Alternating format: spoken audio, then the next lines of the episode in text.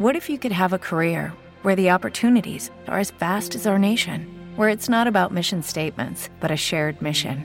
At U.S. Customs and Border Protection, we go beyond to protect more than borders. From ship to shore, air to ground, cities to local communities, CBP agents and officers are keeping people safe. Join U.S. Customs and Border Protection and go beyond for something far greater than yourself. Learn more at cbp.gov/careers. Ciao ragazzi, io sono Alex Raccuglia, siete su One Time Radio e questa è TechnoPillz.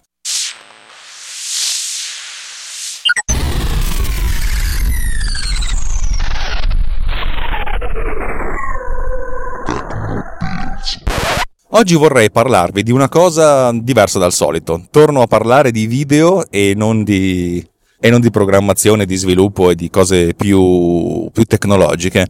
Perché sto affrontando un problema che affronto da ormai 20 anni, da quando faccio questo lavoro, e però ogni volta mi sembra il caso di riproporlo, perché nonostante con gli anni mi sia fatta una certa esperienza e riesco ad affrontare questa cosa con una certa facilità, mi piace pensare che si possa sempre migliorare. E il problema di oggi è quello della localizzazione dei video. Che cosa si tratta? La localizzazione significa prendere un contenuto audiovisivo, un filmato, e renderlo fruibile per un'altra lingua oppure per un'altra nazione. Questo significa essenzialmente prendere il filmato che abbiamo realizzato, tradurre tutti i testi che vengono visualizzati a video e ovviamente anche il parlato deve essere rispicherato in un'altra lingua. Questo però a volte comporta anche la modifica di alcune schermate di un computer, magari se abbiamo fatto una visualizzazione, o di alcuni prodotti, se i prodotti hanno delle copertine, hanno dei disegni, hanno dei loghi differenti da nazione a nazione. Prendiamo per esempio la scatola dei cereali. La scatola dei cereali della Kellogg's non è la stessa negli Stati Uniti e nell'Italia, perché semplicemente già parliamo due lingue diverse, ma abbiamo anche dei gusti diversi. Lo stesso dicasi per il giapponese, per il russo, eccetera eccetera. Ogni localizzazione necessita di alcune tecniche e tecnologie e best practice che vanno applicate per far sì che le cose vadano nel modo migliore possibile. E uno potrebbe già dire, già questa è una cosa piuttosto rilevante. In realtà potremmo dividere il problema in tanti sottoproblemi, tipo se dobbiamo localizzare il video dall'italiano all'inglese abbiamo certe problematiche. Se dobbiamo fare il contrario, le problematiche sono molto più complesse.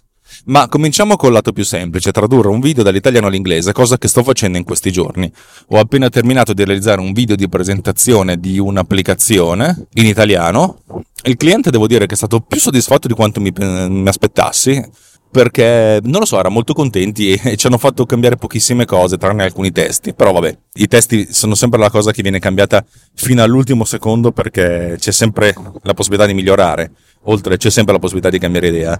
Il cliente ha chiesto la localizzazione in un'altra lingua, dall'italiano all'inglese, tra l'altro un video che non aveva neanche lo speaker, cioè era tutto soltanto con le scritte, per cui la cosa è relativamente semplice. Come si opera? Allora, io in questi casi faccio una cosa molto assoluta, molto da dittatore. Io prendo il progetto, così com'è, e lo duplico. Non tutta la cartella, ovviamente. Se fosse un progetto non troppo grosso, duplicherei anche tutta la cartella. Però di solito duplico il progetto e rinomino la cartella originale con il progetto di Final Cut e le motion graphics di After Effects _ita. Così so che quello è l'italiano. Poi, dato che io ho cambiato la cartella delle grafiche di After Effects, riapro il progetto e rilinko i file ricollegando la cartella. In questo modo io ho una versione ita del progetto che è funzionale a sé stante, e poi una versione copia, perché appunto ho fatto la copia del progetto, ho fatto la copia della cartella delle grafiche e la rinomino _eng, cioè inglese. A questo punto carico l'eng, e anche in questo caso mi dirà dove stanno le grafiche, e gli rilinko le grafiche identiche che stanno però nella cartella _eng. In questo modo io ho creato due progetti che sono indipendenti. Se io cambio una scritta in italiano, questo non succede niente all'inglese e viceversa. A questo punto passo da After Effects e rielaboro tutte le scritte con le traduzioni. Di solito le traduzioni vengono fatte con un file Excel in cui a sinistra c'è la colonna dei testi in italiano e a destra la colonna dei testi in inglese, per cui è soltanto una questione di mettersi lì e sbattersi un pochettino. Dico che ho le scritte in After Effects perché in questo caso, un attimo che ci sono i carabinieri, potrebbero arrestarmi perché ho il telefono in mano e sto anche andando a 60 all'ora. Vabbè, per fortuna ero nella parte opposta, perché le scritte devono essere animate in maniera molto elaborata, per cui le abbiamo fatte tutte in After Effects, se no le scritte stanno di solito in dei testi molto semplici fatti in Final Cut. In questo caso me le modificherei direttamente in Final Cut. Dall'italiano all'inglese è facile, perché l'inglese è una lingua più contratta, ci vogliono meno lettere per scrivere le frasi. Di solito le frasi sono più brevi. Anche per esempio il verbo giocare si traduce con play, che è tra l'altro anche riprodurre, cioè play, riprodurre diventa play, per cui un sacco di risparmio di spazio.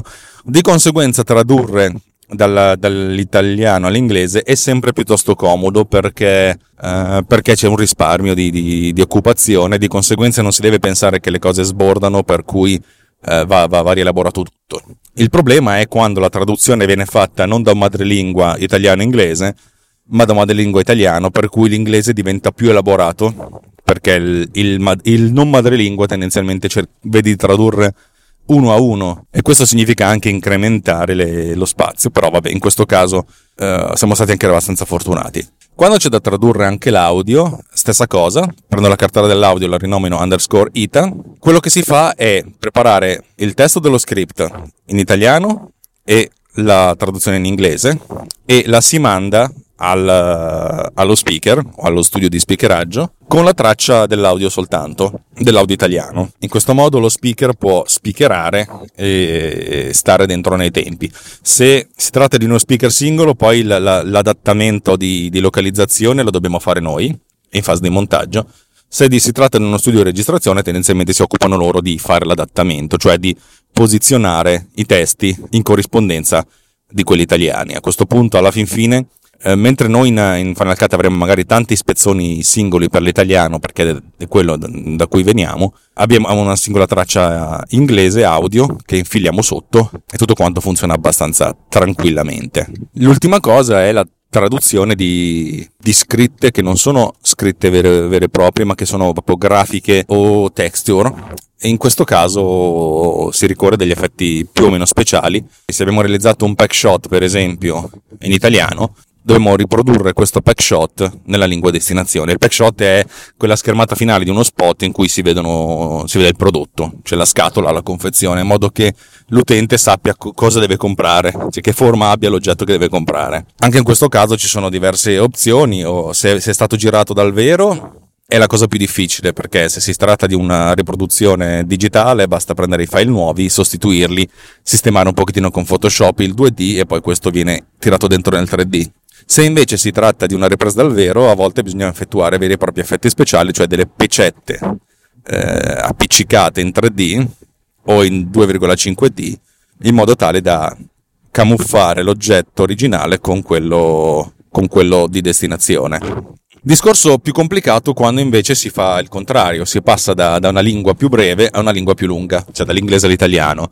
In questo caso bisogna tirarsi sulle maniche e lavorare di fino, perché per ogni singolo elemento di testo bisogna trovare il modo di farcelo stare. Questo di solito si fa rimpicciolendo la dimensione del carattere o debordando un pochettino. Insomma, per ogni singolo elemento bisogna vedere di volta in volta.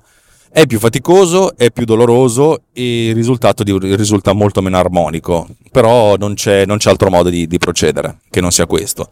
E la cosa più complicata è quella dell'audio. Quando l'audio in inglese è tutto fluente e non ci sono pause, l'audio italiano può anche durare il 10 o il 15% in più, e di conseguenza bisogna o velocizzare un pochettino lo speakerato, chiedendo allo speaker di correre un po', oppure velocizzarlo in post-produzione. Di solito si fa una media delle due, tipo uno spot da 15 secondi in cui l'audio italiano durerebbe 18-19 secondi, e capita spesso. Si cerca di chiedere allo speaker di correre fino a 17 e gli ultimi 2 secondi si risicano in post-produzione, andando a togliere le micropause di un fotogramma e velocizzando leggermente, dove si può velocizzare senza rendere troppo un Outmin Rick. Avete presente quando sentite gli spot in radio che dicono tutte queste cose e sono palesemente velocizzati? E infine, quando si tratta di localizzare il video, se si ha a disposizione il progetto, si opera nel progetto, altrimenti bisogna effettuare delle vere e proprie correzioni con effetti speciali. Mi è capitato di realizzare uno spot di un prodotto medico, un tubetto, una cosa tipo come si chiama, quelle pomate che ti metti quando ti fai male, ma non quella marca lì, un'altra marca, e il tubetto era nella versione inglese e mi è stato dato il PDF della versione italiana, e il mio compito è stato quello di appiccicare la grafica italiana sul tubetto inglese, una cosa che non è stata neanche troppo complessa e che però è venuta piuttosto bene, perché il problema sempre in questi casi è far sì che le cose sembrino naturali. Nessuno si metterà a guardare un tubetto se è piccolo nell'inquadratura, se non presenta degli evidenti errori. Il grosso non è tanto fare il tracking, che ormai è quasi automatico, il grosso è avere una correzione di colore tale per cui non ci si accorge che c'è una pecetta lì sopra. A questo punto potrei avervi detto tutto, e il pensiero è che bello, si parte dall'italiano, e se si parte dall'italiano è facile perché poi le altre lingue sono più brevi col cavolo. Avete mai provato a tradurre in russo o in ucraino? Io sì, non è così facile.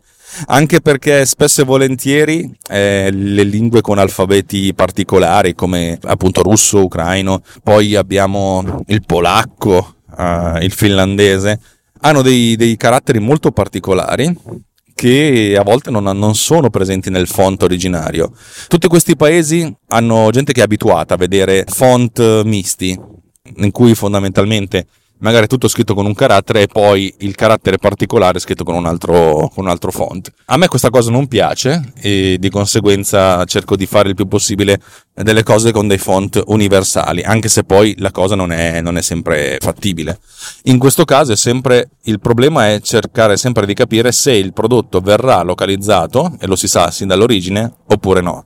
A me è capitato spesso e volentieri di realizzare dei prodotti che già si sapeva sin dal primo momento che sarebbero stati localizzati in italiano, russo, ucraino, e allora sapevo come muovermi perché andavo a prendere dei font che sapevo che dovevano essere universali per tutti, ma non solo, ma se avevo una mezza idea di come sarebbero state le traduzioni, già a livello di scripting si pensava all'occupazione maggiore, e se non si pensava a livello di scripting, a livello di implementazione della visualizzazione, dato che comunque magari uno considera sempre una lingua la lingua principale, nel nostro caso era ovviamente l'italiano, sapevamo che dovevamo tenerci un buon 20% di spazio in più proprio per questi motivi. Spazio in più non solo a destra e a sinistra, ma anche sopra e sotto, perché alcuni caratteri magari hanno degli accenti particolari o hanno dei volumi particolari che vanno considerati. Queste cose non sono tanto importanti quando si realizza un prodotto di carta, ma quando si realizza un prodotto video, e soprattutto allora quando si lavorava in standard definition, la perdita di un pixel in altezza significava perdere il 20%, magari non il 20%, però il 10% di risoluzione. Il che significava ammazzare o non ammazzare la leggibilità di un carattere, anche perché poi quando si lavora col video interlacciato la risoluzione percepita è ancora leggermente minore di quella reale. L'ultimo caso è quello in cui effettivamente bisogna proprio rigirare delle scene. Abbiamo realizzato una volta la localizzazione di un prodotto video, e c'erano alcune scene in cui c'era l'utente, cioè il personaggio, che sfogliava un giornale, anzi un fascicolo, e il fascicolo originale era in una lingua straniera e andava fatto in italiano. Abbiamo costruito il mock-up, cioè abbiamo praticamente stampato fronte e retro le pagine di questo fascicolo, cercando di simulare lo stesso tipo di carta e anche l'impaginazione, la rilegatura, e poi abbiamo fattuato la ripresa cercando di simulare il quanto più possibile la ripresa originale. Il fatto di dover sostituire tutte le riprese di questo tipo ha fatto sì che non avessimo grossi problemi di continuità. In questo caso il grosso problema è quello di avere continuità, di far sì che un'inquadratura sembri girata nello stesso posto, nello stesso location, dallo stesso attore, quando così non è. Anche in questo caso si tratta di grossi fintoni, e di volta in volta, di inquadratura in inquadratura, si sceglie se operare a livello di effetti speciali, digitali, o proprio di rigirare la cosa. Dal punto di vista della qualità finale, quello che viene meglio, diciamo, e dal punto di vista ovviamente del costo, perché girare delle scene è sempre più costoso di riprodurle in post-produzione. E anche qui il trade-off va valutato di volta in volta, inquadratura per inquadratura. Bene, credo di avervi raccontato tutto, tutte quelle mie problematiche dal punto di vista della localizzazione, che è sempre una cosa molto interessante, anche una cosa un po' faticosa, e niente, vi do appuntamento alla prossima volta. Signore e signori, da Alex Raccuglia per TechnoPillz su Runtime Radio è tutto, ci sentiamo, ciaone! Cari amici teleascoltatori, io vi devo dire una cosa importante. Come voi sapete, TechnoPillz è una trasmissione di Runtime Radio. Runtime Radio ha dei costi. La piattaforma che utilizziamo per le dirette, per l'hosting e per tutto quanto si chiama Spreaker e costa, ci costa qualche soldino ogni mese. Noi contribuiamo, tutti noi autori di Runtime Radio, contribuiamo alla cosa, però insomma se voleste, se trovate che le cose che noi facciamo sono interessanti, sono carine, sono belle, vi danno un po' di intrattenimento o vi insegnano qualcosa, così... Se avete voglia, se avete tempo, se, andate sulla pagina di Runtime dedicata al nostro finanziamento. Si chiama runtimeradio.it/anch'io. Veramente, runtimeradio.it/anch'io oppure anche io. Cioè, le abbiamo fatto tutte e due. Vedete se avete voglia, nel senso, potete fare una donazione ricorrente di €1 al mese oppure potete fare una donazione una tantum di quello che volete. Ovviamente potete anche darci €500 al giorno, ma non credo che sarà il caso. Così è essenzialmente perché così andiamo avanti, tiriamo a campare, perché magari a un certo punto perché andiamo corti eccetera eccetera, finisce che magari non paghiamo un mese e allora il servizio chiude. Non vorrei fare quello, mi sento veramente in colpa a chiedervelo, però se avete voglia di partecipare noi siamo contenti e brinderemo la vostra salute, non con i vostri soldi ma con gli altri, perché questi soldi servono essenzialmente per pagarci questa infrastruttura. Grazie, vi voglio tanto bene.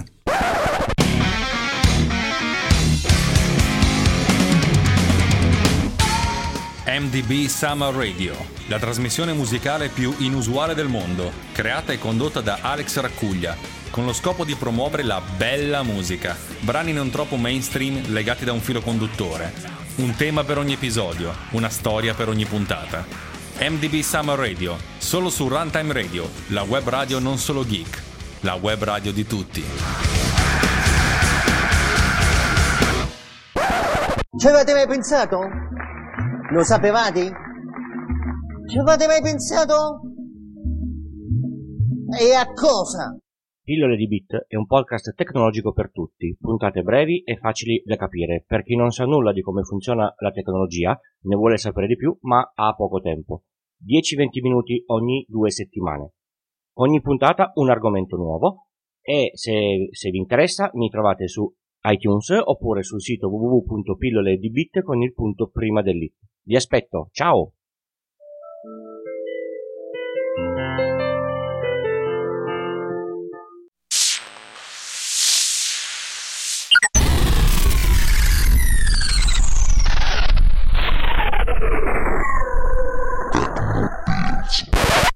This podcast has been produced with PodCleaner.